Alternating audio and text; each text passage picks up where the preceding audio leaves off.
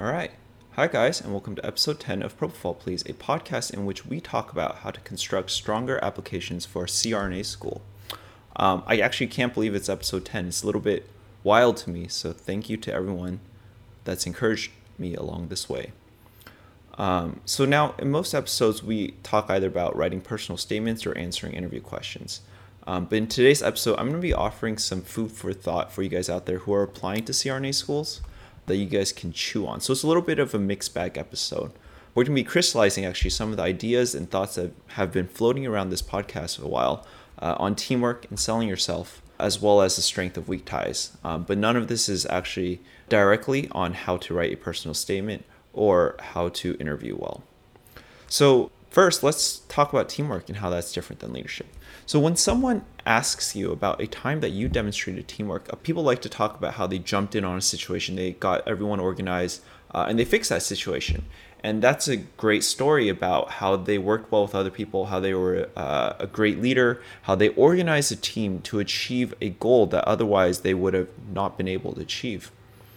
Um, but I'm going to suggest to you, right, that as you talk about yourself in the application process, your teamwork traits need to be discrete, they need to be made distinct from your leadership traits. Think about everyone that works in your ICU. You know, everyone's type 1 or type A or whatever it's called. And that's what makes us ICU nurses, right? We worry about the details that no one else cares about. And now think about the ICU subset of ICU nurses who apply to CRNA school, because everyone who applies is some sort of leader. Everyone who applies likes to jump in and direct resuscitation efforts. When there's a code on your unit, where do you want to be? You probably want to be in the room. Everyone always rushes into the room, right? Uh, the running joke in my hospital is that if you can't find an RN or RT, just call code. Um, because everyone wants to get on the action, everyone's an adrenaline junkie. But that's not what's always needed. You can't have five leaders running a code. You, you'll have a disaster on your hands. You can't have all the nurses trying to jump in and resuscitate patients. Someone has to sit back and do the unsexy job of watching the other patients. You know, there's 10 other patients on the unit, and those patients are critically ill too. And patient care for those patients doesn't stop when there's a code, and someone needs to pick up that slack. And so, in the same way, there's no shortage of leaders in CRNA school. There's no shortage of people who are willing to step up and take charge, believe me. And one of the things that happens when a admission committee picks the applicants is they're trying to assemble a team as well, uh, not just a team of who's the best applicants, but a team of people who will excel, who will work together well. You don't survive without each other in CRNA school. Imagine a resuscitation effort with five leaders in the room. It's a disaster, right? You can just see how it's going to go downhill. Now make that a group project and you'll see similar results. And if you want to be this super emotionally intelligent person, this winsome person, sometimes you just need to be able to step back and let others take charge. Sometimes you need to be willing to fill in the holes because true teamwork is this very undervalued trait. I can almost guarantee you that no one says anything like this during interviews. And I want to do want to make this disclaimer that if they ask you to talk about a time you're a leader, you should absolutely tell them about a time you're a leader. Don't tell them about a time that you weren't a leader. That's not answering the question, right? But as you continue your career as an ICU nurse or as an SRNA and a future CRNA, understand that sometimes the best answer is to sit back and to fill in the holes. Um, the second food for thought item here is that admissions is a game of salesmanship. Uh, and this is something I've talked about a bit on my podcast, but this is kind of a controversial topic. You know, as long as your GPA is fine and as long as your experience is okay and all that stuff, that stuff matters much, much less than you think. And the people who get in are not always the ones with the highest GPA, the ones with the highest GRE scores, whatever. It's the ones who can successfully convince the admission committees that they deserve to go to school more than anyone else. And this kind of salesmanship manifests in many ways. But it's the primary reason that personal statements and interviews matter so much because those are your sales pitches. You know, I talk a lot about constructing narratives about yourself. And that's what you want to do. You want to offer the committee a compelling story about yourself that they can get behind, that they can believe in because you are the product. And so, to that end, when you tell these stories in your writing and your interviews, don't get too invested in the details because that's not what matters. What matters is who you are, how you've developed as a result of this story, what lessons you have learned. Admission committees have these limited attention spans, so don't waste it. I like to give this example from Fifty Shades of Grey. There's a scene in the book at the beginning where the protagonist Anna walks into Christian Grey's building lobby. And in one page, the lobby gets the following adjectives. They talk about how the lobby is made of steel and glass and sandstone and steel, and more glass and mahogany and red and yellow and pink and brown and scarlet and black and ochre, whatever that is, and peach and ruby and olive and violet and fawn and violet and gold and chocolate and mauve and cream and crimson and silver and rose and azure and lemon and russet and gray and purple and white and pink and orange and blue. That's a, I mean that's a lot of colors, and I wish this was a joke, but it's not because that's the part of the book where I stopped reading, where I just got bored with the details you know, I was thinking to myself, what's the point? Uh, can we just move this story along? And so when you write an essay or you answer these scenario questions in an interview, there are details that matter and there are details that don't.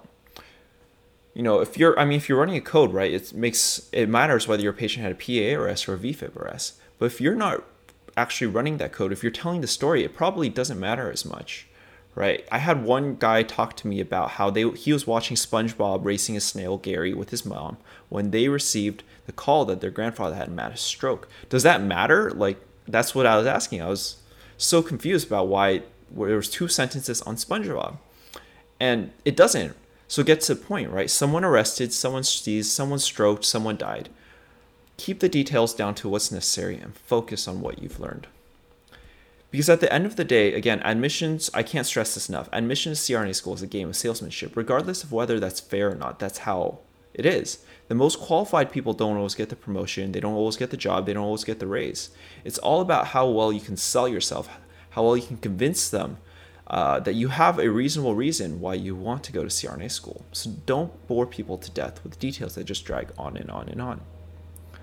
So the last thing we're going to talk about is the strength of weak ties. And the idea is here is you don't want to be afraid of reaching out and cold contacting people.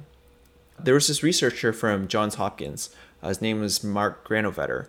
Uh, and back in 1973, he released this seminal paper called The Strength of Weak Ties that examined the sociological connections underlying our careers. And in this surprising discovery, he found that more than 75% of our job and our career advancement opportunities come from people we barely know, these distant acquaintances. And one of his hypotheses is that in these tight knit groups that we often think of ourselves as being very useful for us, you know, these tight knit groups, everyone knows roughly the same things that you do. And once you start to reach out beyond your tight knit groups, you start to generate new leads, these new perspectives. That that's what leads to career success and career advancement. And that's why networking sites like LinkedIn are so useful because they allow you to connect with people that you may barely know, with people with different perspectives. Uh, when I personally was applying to CRNA school, I didn't know any CRNAs. I knew one anesthesiologist. And I didn't really have the opportunity to interact with many of the anesthesia providers at my hospital because the majority of my cases in my unit were non surgical. What I did was I signed up for LinkedIn Premium, the one month free trial or something, and I started cold messaging anyone that I could find that was related to CRNA schools in the area. You know, I was asking students, I was asking professors, directors, chief of staff, anyone. And most of my messages, again, did not generate response. But the few responses I did get, they were extremely, extremely high yield. You know, I talked to one, a program director, who advised me that name dropping the book Watchful Care would be a big boon on my applications and my interviews. Uh, one of the SRNAs was able to get me shadowing hours with the chief CRNA at an academic medical center.